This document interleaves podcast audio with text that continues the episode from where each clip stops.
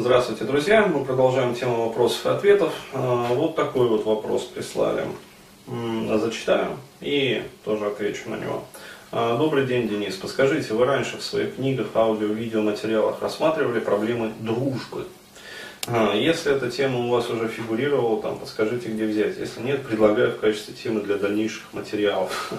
Меня этот вопрос интересует, потому что у меня долго не получается найти подходящих друзей. Знакомых полно, но людей, с которыми было ну, особенно интересно и которым бы тянуло, как-то нет. Я пытаюсь разобраться, это мне какие-то тараканы мешают находить друзей, или, возможно, это влияние внешних факторов, на которые я имею там, или не имею влияния. Отвечаю. А, я проблему дружбы как-то особо не рассматривал, а, вот. но а, я скорее рассматривал проблему построения социального атома. Ну, то есть, когда очень часто бывает так, что это характерно как раз для крупных городов особенно, что здесь складывается такая ситуация, что а, очень много знакомых, как бы очень много вот социальных контактов у человека, но не удается выстроить именно каких-то доверительных отношений. Почему? Потому что э, проблемой для этого в первую очередь я выделяю э, проблему личного пространства. То есть человек на самом деле, когда он живет скучно, он живет плотно, э, он живет там, как говорится, на территории, где кроме него проживают там еще тоже вроде как его родные, но на самом деле совершенно посторонние люди, ну, то есть которые не разделяют его интересы. Вот. А человек в этих э, условиях вынужден выстраивать некие формы защиты. Ну, то есть защитного поведения. А для чего? Для того, чтобы сохранять свой внутренний мир. Если он не будет этого делать, э, ну, просто психика начнет разрушаться. То есть по-другому как бы не будет. А вот. Э, и это, конечно же, сказывается на выстраивании вот доверительных отношений. То есть э, это первый фактор. Второй фактор это то, что мы живем в такой вот слишком информатизированной среде, когда очень большое количество информации на нас сваливается.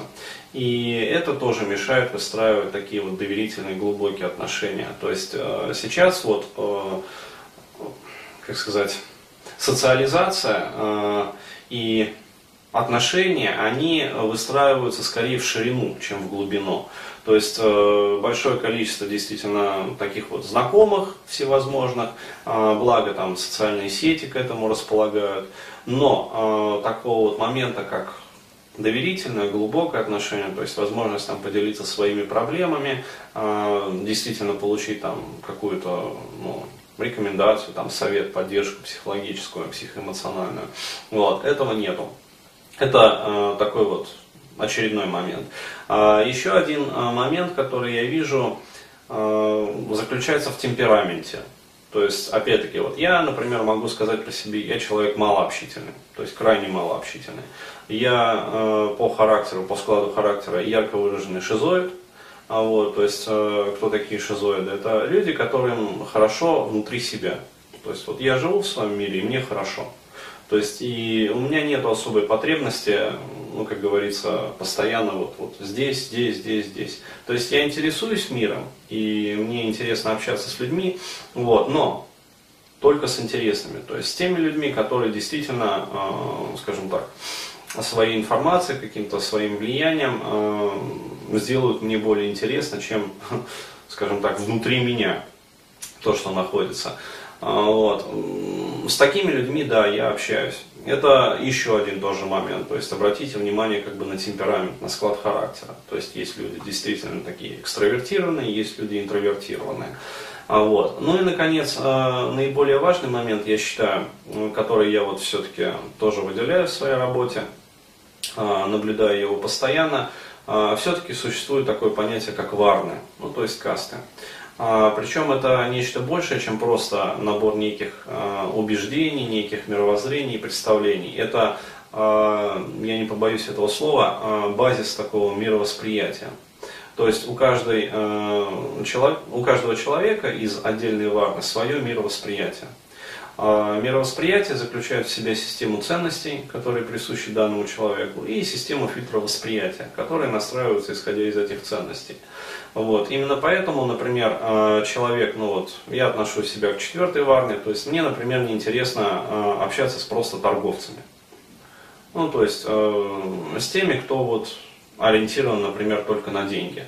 То есть э, мне такие люди не интересны, э, которые ориентированы на деньги, там, на семейные ценности, на вот, ну, что-то вот такое вот. То есть расплодиться, размножиться, там, э, все купить, все съесть. То есть вот такие люди мне не интересны. А в какой-то степени мне интересны так называемые вот кшатри, ну то есть воины, то есть люди воли, как я их называю еще. А, вот. От них можно там чему-то поучиться, найти какую-то свою сходимость интересов. А, вот. А, это люди, с которыми можно, а, в общем, если найдешь общий язык, неплохо вращать какой-то совместный бизнес. Ну, потому что это а, двигатели любой бизнес-системы. То есть вот ты все продумал, стратегию дал, как бы, загрузил эту информацию вот в такого человека, а дальше ему говоришь просто вперед. Вот, и такой человек, вот как бульдозер, он просто вот пропахивает, идет и пропахивает. То есть вот, очень такие целеустремленные, очень, ну, реально чрезвычайно работоспособные, вот очень мощная эффективность. А из них, кстати, получаются самые лучшие продавцы. Вот, я э, буду еще как раз рассказывать там и делать семинары, и вебинары, в том числе там и по бизнесу психотерапевта, вот, это все будет. Вот, как раз как правильно набирать продавцов ну, для своих вот услуг, там, тренингов, семинаров там на местах. А, вот, это портрет однозначный, то есть вот кшатри, воин, вот, это прирожденный, в общем, продавец. Как оказалось, это вот не торговец.